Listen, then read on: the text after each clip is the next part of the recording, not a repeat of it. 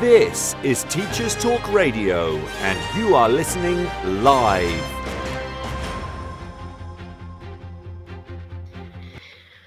Well, good morning and welcome to my very first show of 2023.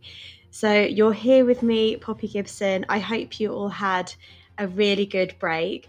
I must say, I don't know about you, I feel like the Christmas break was already a really long time ago. I feel like we've already been back so busy in our classrooms, in our settings. Um, so, it's actually lovely to be back talking to all of you here on Teachers Talk Radio um, and feeling really inspired and enthused, ready for the year ahead.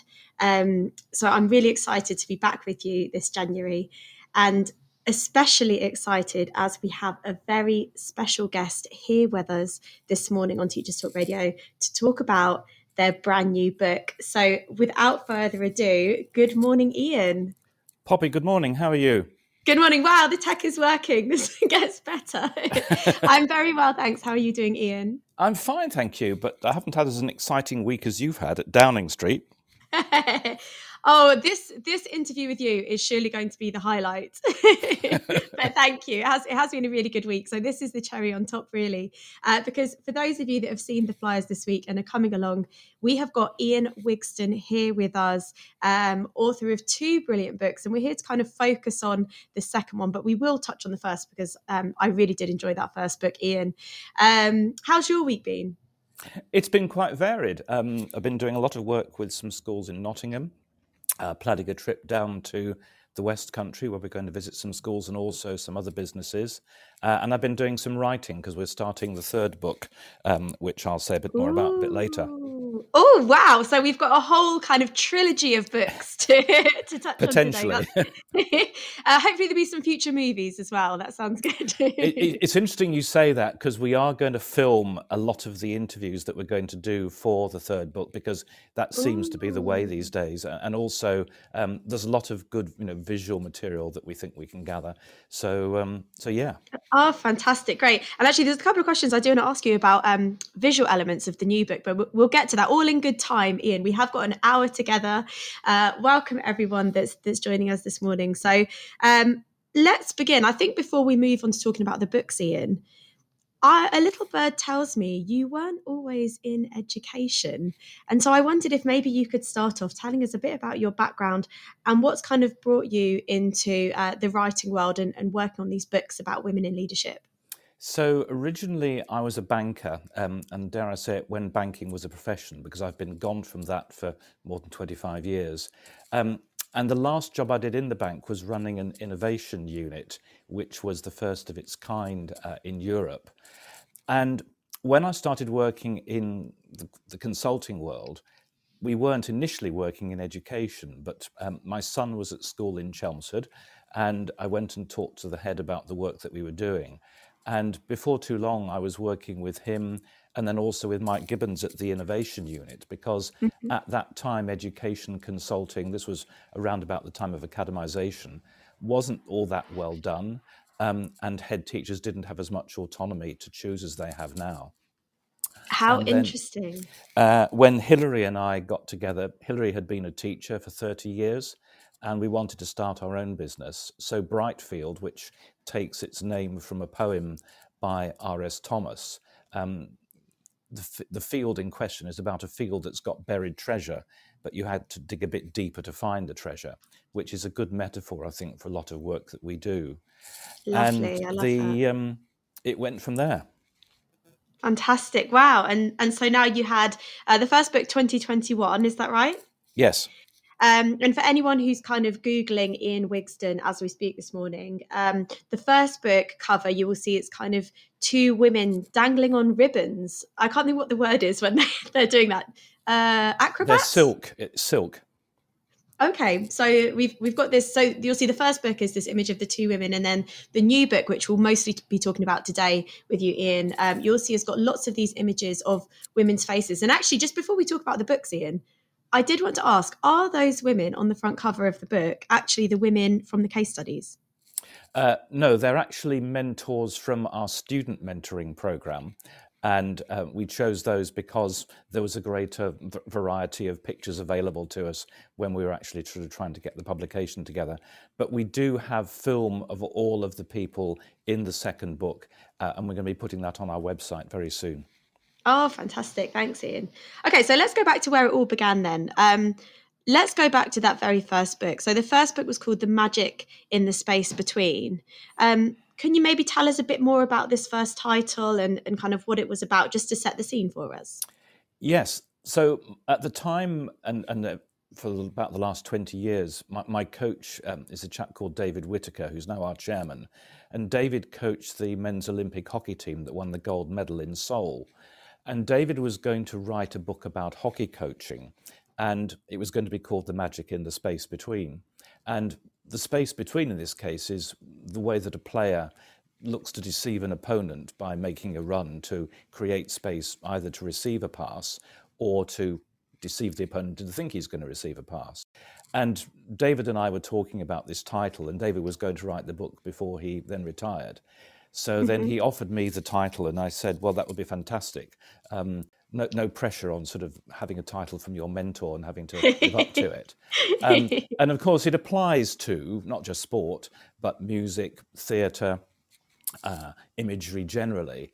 And what it was meant to convey is what happens between a coach and a coachee, or between mm-hmm. a mentor and a mentee, uh, when you get that question which just galvanizes uh, the person the other side of the table into realizing that there's somewhere that they can go on their thinking and on their journey that they wouldn't have gone before. Wow, I love that. Thank you for explaining the title and and I think a lot of people will relate. We know that coaching and mentoring is really, you know, in the in the last decade, I personally would say has come into its own, particularly in education. So I, I really love how you've explained that to us, and because I did wonder where the title came from. Um, and then so in in this book, it was really about talking to head teachers from from states and independent sectors. Is that right? So the origin of the program came from two conversations I had in 2016 with the heads of both the State Girls School Group and uh, the Girls Schools Association. Uh, and Caroline Jordan, who's the head at Headington, said to me, We've got a problem with the pipeline for women leaders. It's not as strong as it needs to be. Uh, what can you do? Uh, and Sharon Cromie, who was at the time the head of Wycombe High, said much the same thing a couple of months later. Mm-hmm. So we decided to put those two challenges together. And I had quite a good network of people that I regarded as good mentors. And before too long, we were doing this pro bono. Um, before too long, we had 60 women signed up for the first cohort. Wow. And they were mentored by about 40 different mentors. And they've gone on to have some amazing success, either as head teachers or been promoted sort of more generally um, to other roles. Amazing. One or two have left education. Um, and then what happened then was that the pandemic came along um, and, and we found ourselves challenged by how we were going to generate more business, uh, but, but also with an opportunity. That's fantastic. So tell us a bit more about this program. It, So it has kind of three components, is that right? Yes. So we start by getting the colleagues to apply on an application form and send us their resume or CV. And we then put them through a psychometric questionnaire, the Insights Discovery Questionnaire, which is based on the work of Carl Jung and I then interview them. And so by the time we've had that application form, the psychometric, and, and, and the interview, um, we don't use the psychometric to select, but rather just to tell us a bit about sort of where they are in terms of their decision making and thinking. Mm-hmm, mm-hmm. And we then put them in touch with a mentor um, from that panel based on the chemistry that I think will exist between the mentor and the mentee. Wow. And so they get four mentoring sessions um, over the course of a year or, or so. Um, but then I was aware of a lot of other mentoring programs, and it seemed to me that we needed something else um, above the pure mentoring. And so I'd worked with the old SSAT some years previously on their community leadership program. And it struck me that being able to work with a colleague in the opposite sector, um, you know, in one's own geographic neighborhood, on a mm-hmm. community project would be a good additional thing for them to do. So, what we did where possible was to pair state and independent colleagues um, in particular geographic areas. In fact, by coincidence this morning, I've had a text from one of them in Birmingham, Tracy Goodyear, um, who wants to follow up on a project. And Tracy was part of a group we called the Birmingham Three, which did a project on what's called redaxation. So it was reading as an alternative to social media to Wow, improve mental health. Um, and often those projects were what was regarded by the colleagues as the, the jewel in the crown. So the mentoring was one thing they could put on their CV, but the projects was a second thing. And when Mhm. we did our second conference uh, at Godolphin and Latymer in 2019, we filmed a lot of those. And again, they're on YouTube and the links are in the book. Oh, brilliant. Thank you. And I, I think what's really interesting about your books, Ian, is the fact that it is about, you know, teachers are teachers. It shouldn't matter whether you're working in mainstream schools, in independent schools, but actually, you know, we're all facing the same challenges in education. Um, I, I just think that's a really interesting way that you're making these connections between people. Yeah, and and uh, thank you. And we we think that what we've created is unique, and when we talk about how it's extended o- o- overseas, it becomes even more powerful. And and what we've also found is that, uh, to your point, a lot of colleagues have worked in both state and independent. Mhm. Um, and in fact, some of the colleagues who've left education as a consequence of, of being mentored have gone on to do some quite remarkable jobs. One, for example, runs a technology college in the northeast of England.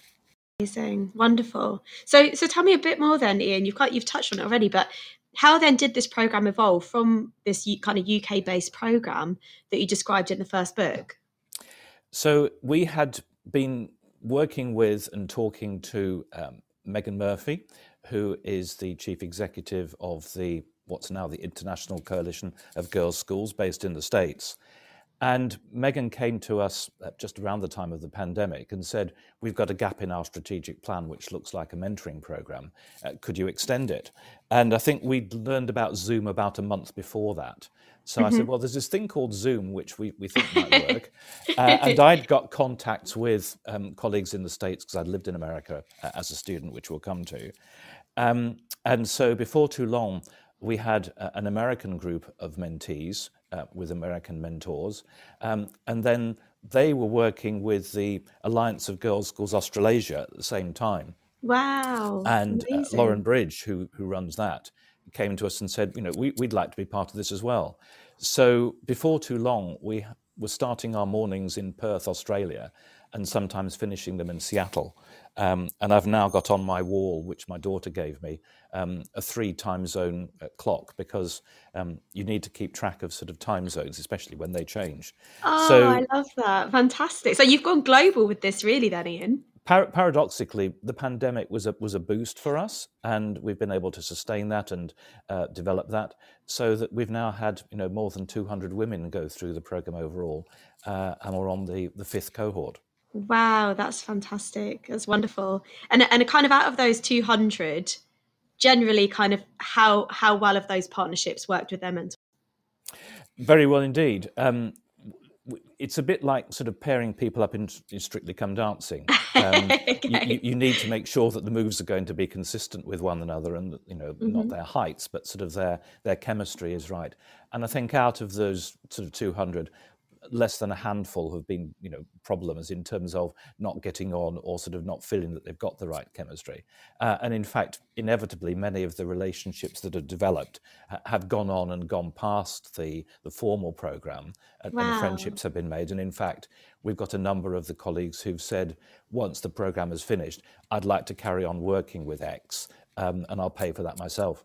Wow, I love that. That's fantastic. It shows what a good job that kind of application process and you know the testing. It, it really kind of shows shows you more about that person to match them up. That's fantastic. Well, one of my golfing friends said said to me that uh, one one of the challenges that he thought that this uh, helped to address is that you know ed- education relative to other industries can be quite inward looking, um, hmm and quite a few of the women that came on the program had only worked in education. In some cases, had worked in just a single school, and so the opportunity to look outside of that school and to look outside of themselves was something that they found in- incredibly powerful um, and incredibly sort of inspirational um, in, in the way that they've responded. incredible. Um, the next thing I really wanted to ask you about, um, I was really interested where in the introduction you talk about a visit that you made to the Kennedy Library, and I wonder if you maybe tell tell us a bit more about that and um, kind of what that was about. So this was the global forum uh, for the International Coalition of Girls' Schools that took place in Boston in June last year. Oh wow! And uh, I got there a couple of days early because I'd never been to Boston, not for a while, and wanted to have a look around. And the JFK library is, is one of a number of presidential libraries uh, that exist in various cities around North America. And I was keen to go to it, partly because I was around when, when John Kennedy was shot in 1963. I'm, I'm that old. Um, but more because when I was living in America in 1968, um, my social studies teacher was a big Bobby Kennedy fan. And um, there was a room at the John Kennedy Library dedicated to Bobby because uh, Wow! uh, when John was um, president, Bobby was his attorney general. So they've recreated the room, which looks like Bobby Kennedy's office. Wow! And I got chatting to a, a very helpful uh, man at the desk, um, and we discovered that we got a shared interest in Bobby. And um, I, I was waiting to meet another colleague who was late arriving uh, on her plane. Uh, and so I was chatting to him for quite a while. And after a while, you know, somewhat conspiratorially, he got out this um, large envelope and he said, I think you'll like this. And inside it was a 1968 campaign poster. Wow. And I just thought, okay, wow, thank you. That, that, that's very kind. Um, and I didn't look at it in detail because I wanted to make sure that I didn't damage it or, you know, tear it or anything whilst I was at the Mhm. museum. And it was only when I got back to the hotel and, and, and looked at it that my sort of my jaw dropped um, because what it was, it was a campaign post, 1968, Wow! and it's showing Bobby, you know, campaigning. But the punchline uh, just moved me, and the punchline says, "The youth of our nation are the clearest mirror of our performance." And in a few words, especially just about to go to an education conference, uh, I was gobsmacked. Wow! Beautiful. So is that framed somewhere now, Ian? It's going to be, um, and it's also been used in at least one speech day speech by, by one of our colleagues. Beautiful. That's wonderful. Okay, so let's get on to the book. I'm, I'm dying to focus on the book now. So, um, this book published by the brilliant John Catt, and you can, uh, anyone listening, if you're interested, jump onto the John Catt Bookshop website. Um, you'll see it, this lovely image covered with women's faces on the front cover. Um, I must say, Ian, normally when, when I buy an educational book, I'll take the time to think, what are the themes in the book? And I'll flick through. And there's normally maybe one or two that catch my eye. And I think these are the most important. I might not read the others, but I've got to say, you've kind of got four key themes for this book, and I love them all. I'll just be really transparent. And the hardest thing for me with your book was thinking, which one am I going to read first? because Right. they all they're all really interesting for me. So you know, I was a primary school teacher before. I'm now lecturing in education, and, and I think these themes you have picked out, and we'll, we'll talk about them um, now. All of them are so relevant as we're pushing forward in this kind of post-pandemic 2023 um, classroom. Uh, so yeah, I was just can we maybe chat through the themes? Are you happy Mm. for us to kind of talk about what are the four key themes? And I think for anyone listening, that this is going to make you want to buy this book because you've picked four really, really good themes that I think we will all relate with. So, in a sense, uh, and the key point to make is that the, the themes came about as a result of the mentees choosing these topics. So, what we've got here in the book are a series of papers written by some amazing women who have col- collaborated, you know, from around the world. So, in some cases, we've got stu- uh, people in Australia collaborating with people in the UK. And when they were presenting their papers, they were meeting face to face for the first time, sometimes just a day before they were presenting the papers. Wow, Um, and I was fortunate because when I came to look at what they'd chosen, um, they did fall into these these four themes. So the first theme is is student well-being, um, and and that's looked at from a variety of points of view, both in terms of social media, uh, in terms of mental health, uh, and, so on. Um, the second theme is pedagogy and curriculum. Uh, the third is is professional development, and and one of the things about professional development, which comes out also in the first book, is the amount of time which education colleagues get to have devoted to their professional development, which, Mhm. by comparison with other sectors that we work in, i- i- is much smaller and much less. So therefore, what you have to do is to make sure that the quality of, of what's there more than makes up for the lack of time. Yeah, that's a really good point. That's spent. a good point. Um, and then life after school is is is the is, is the fourth theme, and and given that that's covered by colleagues from Africa, North America, New Zealand, and and, and Australia, um, there's a really interesting cross section um, of papers there. Fantastic. Is is there? I've got to say, if I had to pick out of those four themes, I think the one on student well-being, although all of those themes are central to us as educators, I think that that one really resonated with me. You know, thinking how we are best supporting these learners. Is is there one of those four themes that kind of you particularly enjoyed bringing together there, Ian? If I pick out one from that section, um, Poppy, um, the, there's a paper called the deifi- about the deification of social media influencers. So let me perhaps back up slightly. So one of the people that was in, in that um, paper is a woman called Poonam Bent, and Poonam is actually the chaplain of a girls' school in Sydney, Pymble, and because she had a somewhat unusual position in the school relative to other teaching staff um, mm-hmm. I thought she needed a different type of mentor. So, um, a good friend of mine is um, the Right Reverend Martin Seeley, who is the Bishop of St Edmundsbury in Ipswich. Uh, and Martin's a good enough friend. Uh, and Poonam actually had had both her father and her grandfather had been bishops. So I decided wow. that a, an Anglican bishop would be a good person um, t- to mentor her. Um, and she worked with uh, Kate Hortin, who's at St Catherine's Bramley. And the two of them really got on like a house on fire. And I, uh, of all of the projects, I got regular sort of updates from either one or both of them, uh, just saying on how, how, rich, you know, their conversations that they were having. So these were the conversations that they had with themselves. Plus, of course, they had their conversations with their mentors. Mm-hmm. Um, and so when I, I got this title um, from from Poonam originally, uh, I just thought, wow, okay, deification of social media influence. I mean, apart from anything else, that's somewhat headline grabbing. Um, um, and they were fortunate enough, as well as working with the students in their own schools in Australia uh, and the UK. Mm-hmm. Um, Poonam has Indian connections, and uh, a school in Joy, India, was also used to, to do part of the surveying. So you've got students from three countries talking about how social media and social media influence was, was having an impact on them. Wow, and wonderful. What they brought out was the extent to which that can be a positive influence, but, but, but also, if, if one's not careful, how algorithms can take control of your life. And um, one, one of the initiatives that they had got was that the sixth forms in Pymble um, have their own Instagram group, which they use as a way of encouraging and pointing younger students to positive sites, which will give them helpful advice uh, r- rather than some of the less invidious sites or more invidious sites, I should say, that sort of might take them down particular rabbit holes. Wonderful. I love that. So, for, for anyone listening that treats themselves to Ian's brand new book, um, Deification of Social Media Influencers is, is a really good one. Can you tell us maybe just before we, we cut for, for the news, Ian, what are a couple of other papers that really stand out for you in the book that you would you would like to highlight for us? Yeah, so Claire Duncan at Wimbledon High um, did both an excellent paper but also a brilliant film uh, on neurodiversity.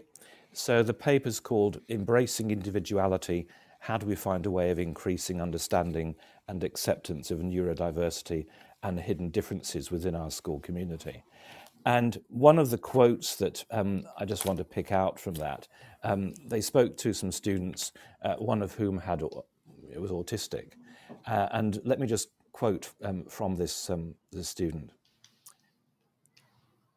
I take longer to form sentences and transfer my thoughts into speech because I need to order the words in my head before I say them out loud. This doesn't mean I don't know what to say, I just don't know how to say it.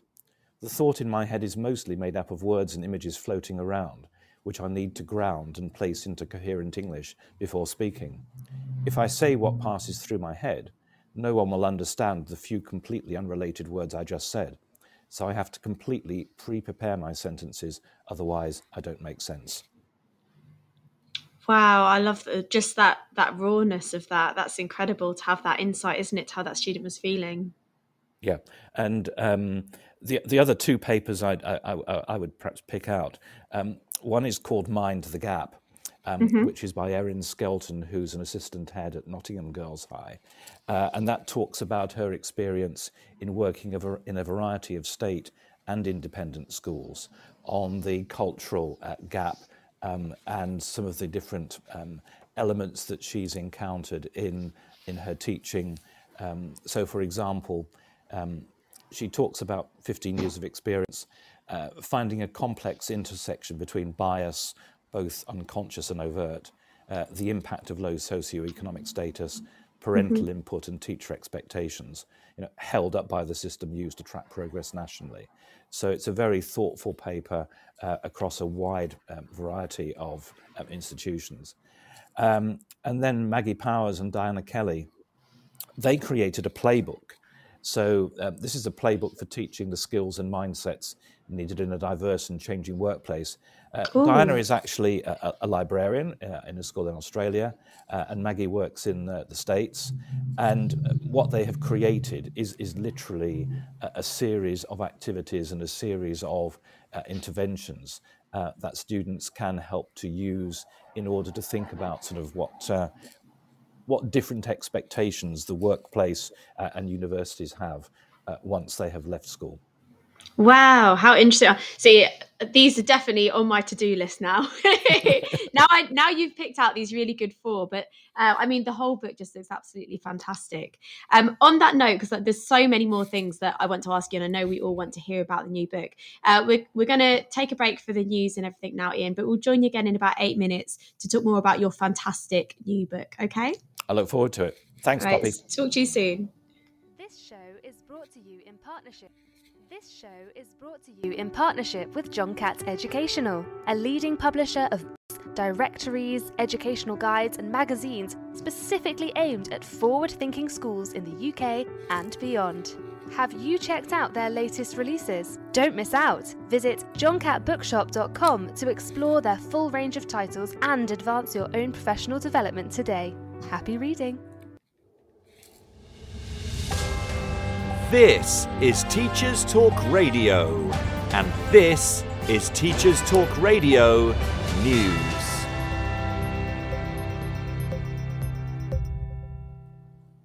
Strike action dominates the news again, with a range of outlets reporting on disputes across England, Wales, and Scotland.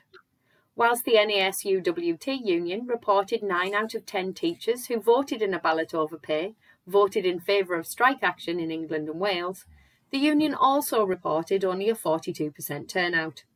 This is below the threshold needed for lawful strike action. The union stated that whilst a strike would now not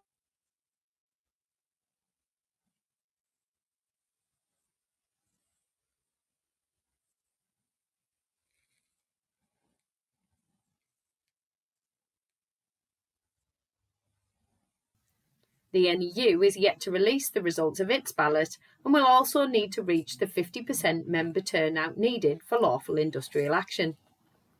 In Scotland, the Scottish Secondary Teachers Association has warned of further strike action following walkouts by secondary staff. It says it has no option unless the Scottish Government puts forward a suitable pay offer. The EIS Union and Scottish NASUWT members also aim to continue with strike action until an agreement is reached. Scottish Education Secretary Shirley-Anne Somerville maintains that the demand for a 10% pay rise continues to be unaffordable.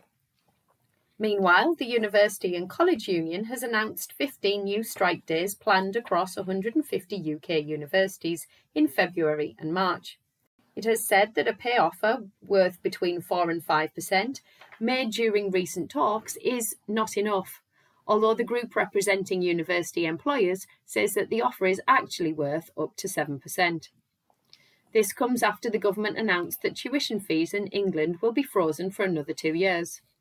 Although this is good news for students, the strikes mean courses already affected by the pandemic. However, the National Union of Students has been broadly supportive of the industrial action, at least so far. Away from strike action, there have been further stories focusing on what should be taught in schools. This time, the focus is on educating pupils in the dangers of social media in spreading messages that are misogynistic and deeply toxic. The HuffPost website reports on Labour MP Alex Davies-Jones, who called in Parliament for ministers to do more to stamp out Andrew Tate style misogyny and to stop boys being brainwashed. The MP asked what was being done to tackle radicalisation of young men. But PM Rishi Sunak responded that he was proud that this government launched the world leading, world first online safety bill. He also made reference to the autumn statement announcement of £2 billion of extra funding to schools. Although he did not respond with any direct reference to Tate, the online safety bill is expected to complete its final stages in the Commons shortly, before heading to the House of Lords. New figures released recently show that school absences in December were almost double the annual rate and that this was due to illness.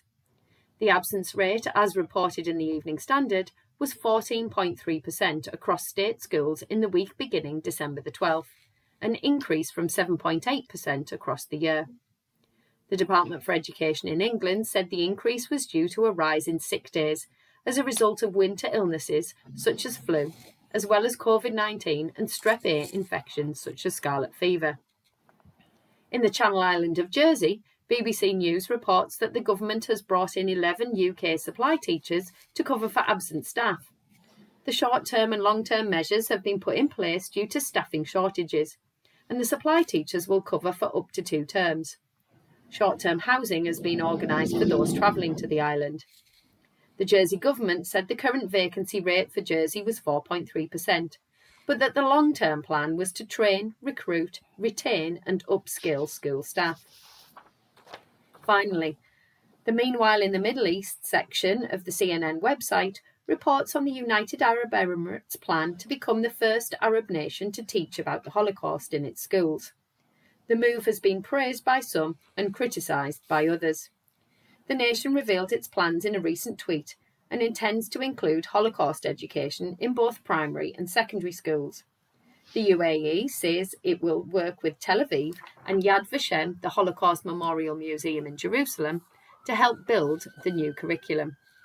Whilst many see the move as part of the normalisation of relations with Israel, critics suggest that it does not reflect all of those living in the UAE, with many disagreeing with this policy. Full details of the story can be found on the CNN website, with comments on both sides explored in detail. This has been your Teachers Talk Radio News with Joe Fox. This is 2 Minute Tech with Steve Woods, your tech briefing on Teachers Talk Radio. Hello, let's start the new year with investigating the power of artificial intelligence in education. A lot of people are asking, does your school block Chat GPT? First of all, what is it? Chat Generative Pre-trained Transformer, or GPT for short, is a piece software designed to mimic talking to a person. The difference is, this person is super clever, and it's been trained by thousands of conversations in the past, and it remembers them all. There are lots of chatbots out there. GPT is popular with young people as the answers it gives are not only correct, but can be slightly different each time, so it's more difficult for a teacher to spot a copy and paste homework. Let's put it to the test with a couple of school questions. I'm using a screen reader to represent ChatGPT to give it a voice. Responses are usually in text and appear as if they're being typed really quickly. I asked, what are the registers in a processor? And I got Registers are a type of memory that is built into the central processing unit, CPU, of a computer. They are used to store data and instructions that the CPU needs to access quickly in order to perform its functions. There are different types of registers, each with a specific purpose. For example, the instruction register stores the current instruction that the CPU is executing, while the program counter register stores the address of the next instruction to be executed. I'll stop GPT there as three paragraphs were given in this answer and it's only a one or two mark question. So I asked, can you tell me in two sentences? And I got Registers are small, high speed memory units built into the central processing unit, CPU, of a computer that are used to store data and instructions. They allow the CPU to access and manipulate data and instructions quickly, enabling it to carry out complex tasks at high speeds. Well, thank you, GPT. That's much more to the point. Powerful, right? How about Can You Summarize of Mice and Men? Of Mice and Men is a novella by John Steinbeck, published in 1937. It tells the story of George Milton and Lennie Small, two displaced migrant ranch workers during the Great Depression in California. Despite their apparent differences, the two men are deeply bonded and rely on each other for companionship and support. The novella ends tragically when Lennie, a simple-minded man with a love for soft things, accidentally kills a ranch owner's wife while trying to touch a soft dress, and George is forced to make the difficult decision to euthanize Lennie before he can be punished for the crime. That's fantastic. However, there's some words in there that are quite big, and my teacher would be quite suspicious that I copied and pasted it. So I'll ask, can you summarise Of Mice and Men simply? Of Mice and Men is a story about two ranch workers, George and Lennie, who are traveling together and looking for work during the Great Depression. Lennie is a large, simple minded man with a love for soft things, and George is his caretaker and protector. Despite their differences, the two men are deeply bonded and rely on each other for companionship and support. However, their relationship is ultimately tested when Lennie accidentally kills a ranch owner's wife, and George is forced to make a difficult decision to protect Lennie from the consequences of his actions. That's more like it. Now my homework's done, I think I just bought myself some more time on my games console. As always, I'd love to hear what you want to know about tech. Let us know at TT Radio Official. I'm Steve Woods, and that was 2 Minute Tech. 2 Minute Tech with Steve Woods, your tech briefing on Teachers Talk Radio.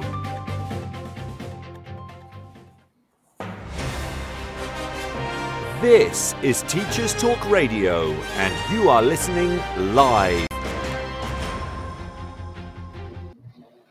So, welcome back, everybody, to the second half of the show with me, Poppy Gibson, here on Teachers Talk Radio. And I'm very excited to say that we are joined today by the brilliant author, Ian Wigston. Uh, welcome back, Ian.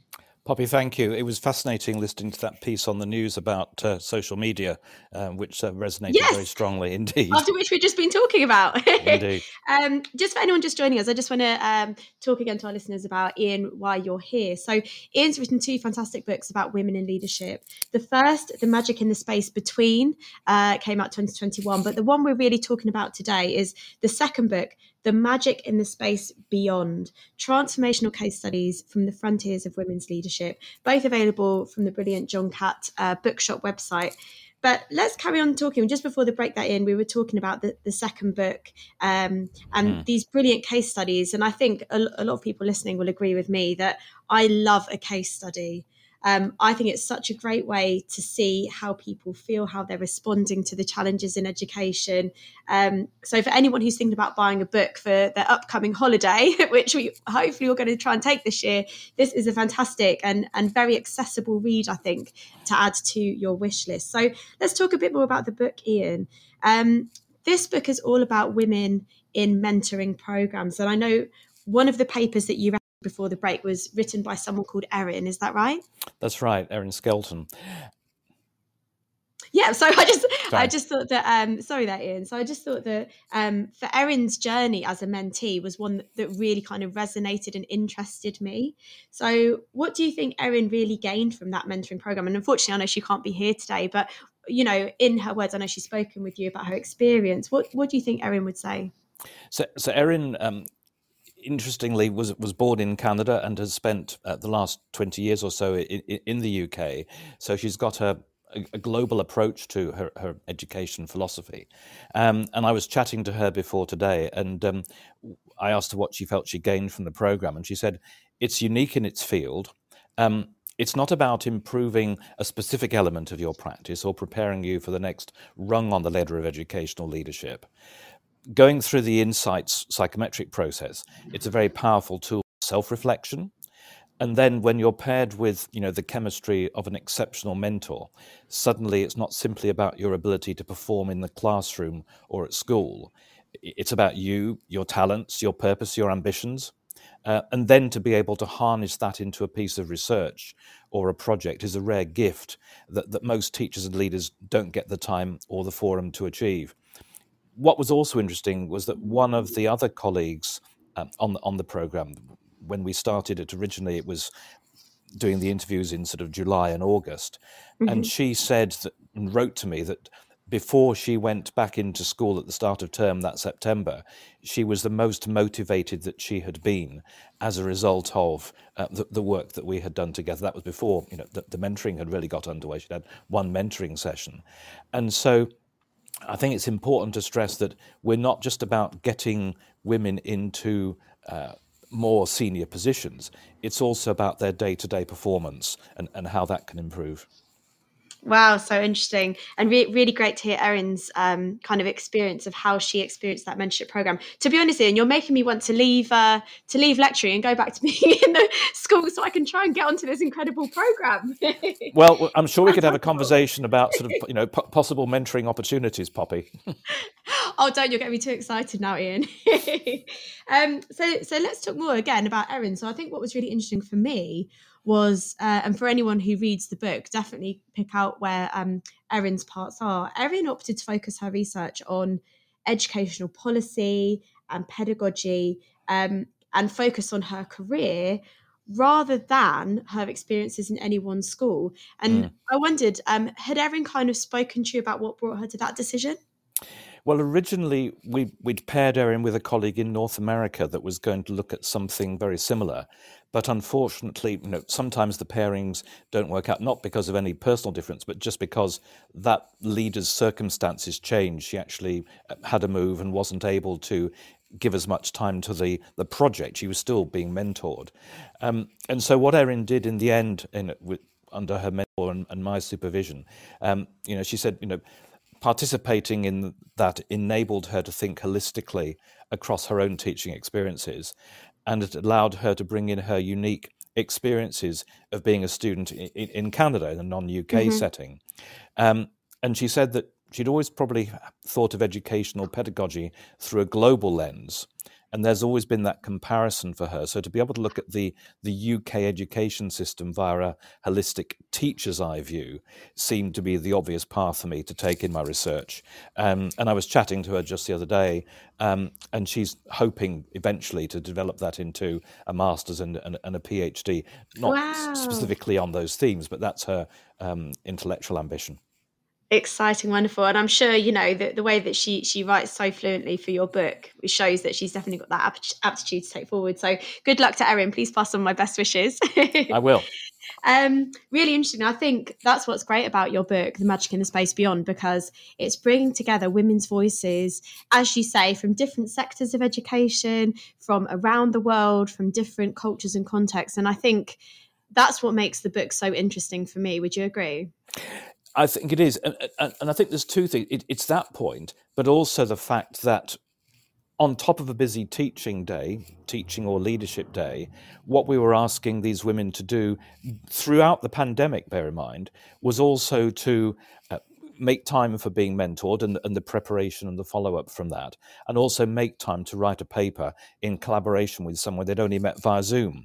So, so mm-hmm. I think that there's a you know an anthropological plus to all of that um, that sort of we're in danger of sort of o- overlooking if, if, we just say well look at the book and if you sort of look at what's underneath the if you like um, there were some quite remarkable you know sacrifices that these women made in, in order mm-hmm. to do the program but you know in the vast majority of cases you know to, to their positive bene- benefit Wonderful. And I know you you briefly told us um, in the first part of the show, Ian, kind of where these women have gone on to. But could, could you maybe expand a bit more? Where all all these women? I know you said you've had I think 200 women go through the program in the last six years, but where are these colleagues now?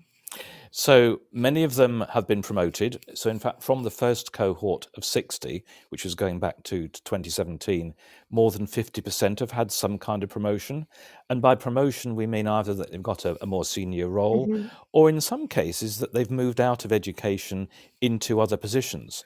Um, there was a group of four women in particular uh, from the first cohort, and collectively they'd worked in four schools for a total of 48 years before the mentoring started. Wow. Since then, those same four women have had eight promotions between them, including one who's ahead. One has left education and now runs a technology college in the Northeast, and one has written a book which is going to be published uh, later this year. Um, wow, wonderful. It was interesting. In, in, in the first book, um, I quote Mary Catherine Bateson, who's the daughter of the anthropologist Margaret Mead, because um, she explored um, in her book Composing a Life, uh, which was published in 1991, um, the challenges faced by women. And, and she talked about you know the stop-start nature of women's lives, their multiple roles and responses, describing what she referred to as a creative process, which was like an improvisatory art. So a lot of what women have to do in order to maintain their careers is a lot more improvisation and juggling than would be the case for men.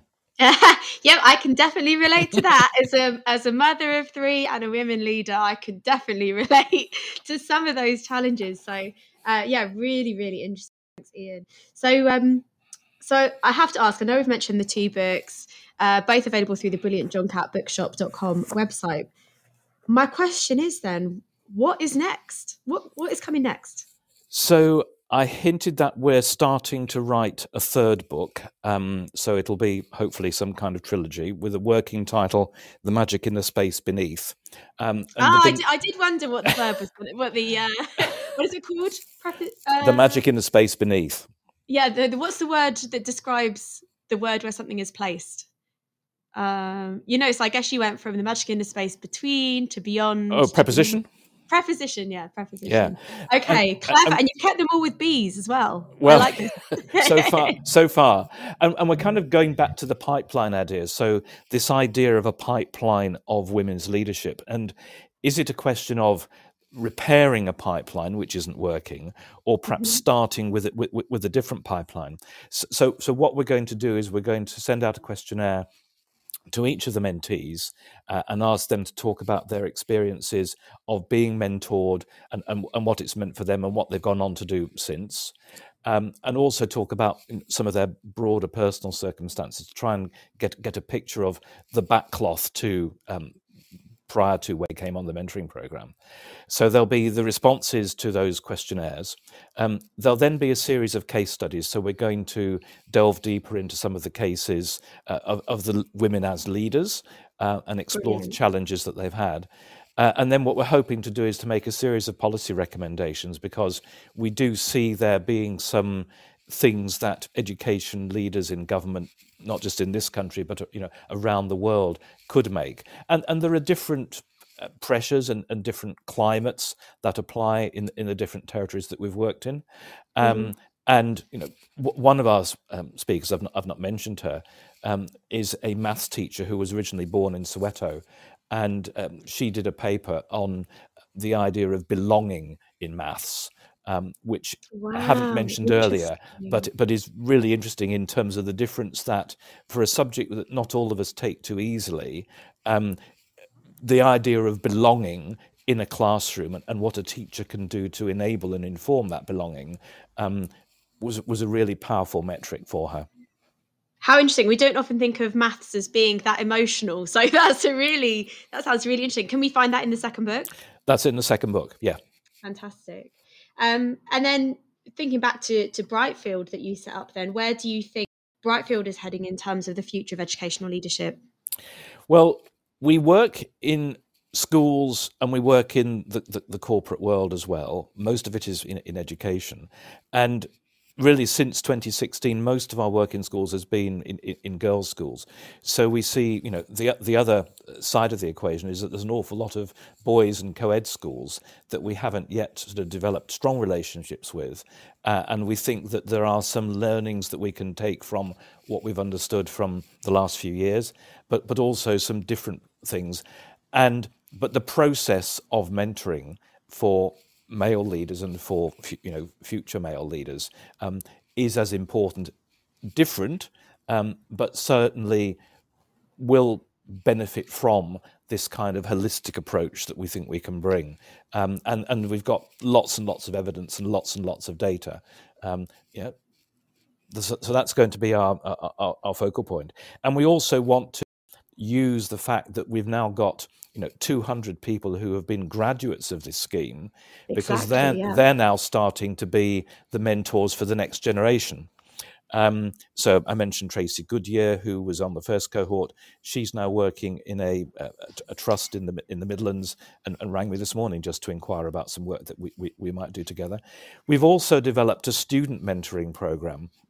So uh, we did a pilot program last year some of the women who are mentors on that are on the, the cover of the, the Magic in the Space Beyond. Um, but what we're looking to try and do there is to bring some of the um, models and practices from the grown up program to, to the student program. And we did a pilot Mm-hmm. of 45 students, and we're just starting, about starting to recruit the next cohort, which will be global. And so, colleagues in uh, Nottingham, for example, will work with students in Australia, um, Wow. and, and they will also do a project. So, they'll have mentoring, they've had the insights, they've had the application interview, and they will also do um, what we're calling a social impact project. Wow, this sounds amazing. Good luck to the next cohort. That's very exciting on the horizon. Um, I've, I've just got a couple of questions left, really, Ian, before we finish. I can't. I feel like time flies when you're having fun. We're already coming to the end of our of our chat today.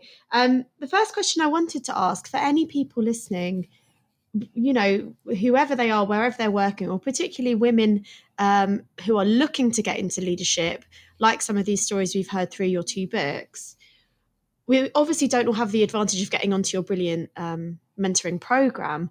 What advice would you give these women who've got that ambition, they have that drive, but maybe they're not quite sure how to take that next step? Have you maybe please just got some kind of generic advice for, for women who want to go to the next level? It's a great question. Um, I, I think there's two things. Um, one would be to read widely, and I don't just mean our two books, um, to, to read widely because there is a growing volume of material. Um, many of the books we quoted at the end of um, in the bibliography for our first book um, about other mentoring programs. Um, but then I think try and seek out somebody uh, outside of the school environment, uh, whether it's a governor um, or a friend or colleague who works in, in, in a different sector, uh, may, maybe somebody who works, you know, as, as a coach or, a- or as an advisor, Be- because what, one of the things, uh, and this came out also in the SSAT work that I did, bearing in mind that colleagues there were looking at community leadership, frequently they were working outside the school gates uh, for the first time. And, and the biggest challenge for them was how to translate what they knew about their teaching expertise into the context of their community. Um, one of the really interesting points that John Cridland, um, John used to run the CBI and, and was the big driver behind a book called First Steps, which the CBI put out some years ago on education. And he made the point that he was a mentor for us. And he made the point that the women that he coached had got skill levels which were much better than many equivalent people in the corporate world. And yet, because they only had the somewhat narrow confines of, of, of a school against which to compare themselves, didn't assess mm-hmm. themselves as being that good. And, and so, one of the key things that the program does is to give them you know, that different context. And if you can't get access to a formal program, then try and see if you can find a mentor um, or somebody that can be you know, a friendly uh, coach or advisor when I worked in the bank, um, I had this, and, and one of the people that I used to have a lunch with every year was a chap who went on to become the head of HR. Um, and he was a really useful person to be able to sort of take me outside my very narrow context and just sort of see what my career looked like uh, as, as a thing over a period of time. That's brilliant. So, really good advice there, Ian. For anyone listening who's thinking of trying to move up into leadership or progress their career, find a mentor. so, I really like that. Don't don't be shy. Find someone, a more experienced person, maybe in your in your network that that might be willing to support you, and just ask them. I suppose you've got nothing to lose. They can only say no. You well, can ask and also, else. and, and also do write to me because I'm very happy to, you know, we know people in different parts of the country, um, and it may well be that one of our mentors, you know, is close to whichever school uh, the Oh, colleague is wow, inquiring from. So, so no, do my, my contact details are on the website. So, so do feel free to get in touch. Thank you, Ian. So that was Ian Wigston saying he's happy for um, anyone who's looking to get into leadership to pop him a message. And I've just got one last question, please, Ian, before you go. Um, I wondered just just to top it all off because leadership is a really I wouldn't say contested, but a really almost ambiguous term, I think. And I know at university, actually, um, I did a leadership course before Christmas, and and part of it was just thinking about actually what is leadership. You know, what does it mean to be a leader? So I just wondered, just in your opinion, before we finish, if if you had to say maybe three qualities that you think a good leader has maybe that you've picked up from your book or that you know the women have reflected upon what what three qualities do you really think a leader needs to have to be a successful leader? So I think resilience is probably the top of my list, Mm, and, that's a good one. me- me- mental health in, in relationship to that, um, integrity.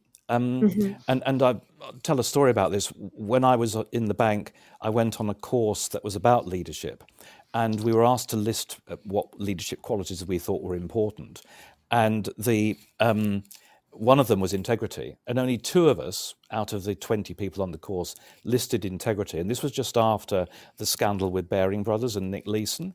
And when we were challenged on that, we said, well, unless you make it explicit, there's a danger that if it's only tacit, it gets lost under the pressure of day to day work.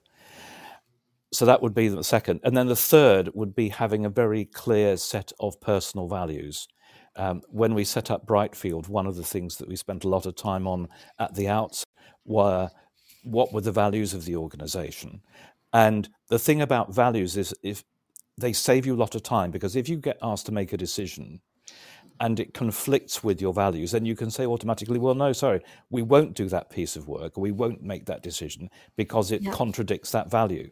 Whereas if you don't have those values, what you have to do is to start from first principles and go back and say, well, what do we really think about that? And A, that can be time consuming and you may not have the time.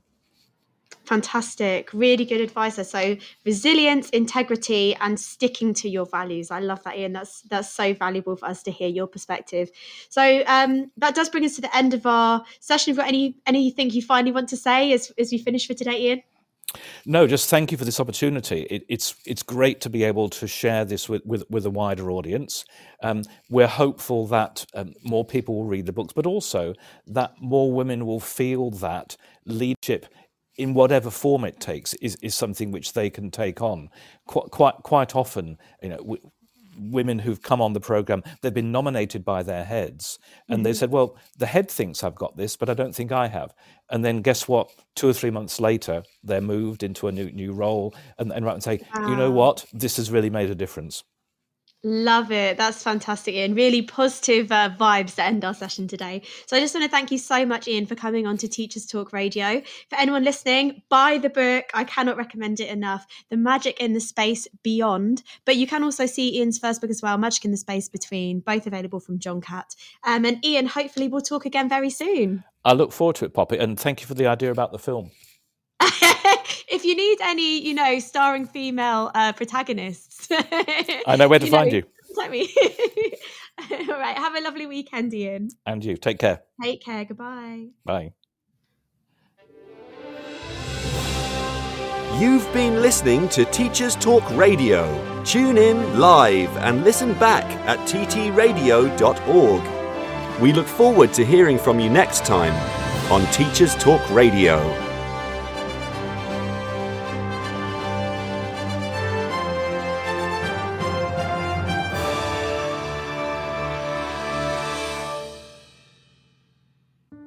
Show is brought to you in partnership with John Catt Educational, a leading publisher of books, directories, educational guides, and magazines specifically aimed at forward thinking schools in the UK and beyond. Have you checked out their latest releases? Don't miss out! Visit johncattbookshop.com to explore their full range of titles and advance your own professional development today. Happy reading! This is Teachers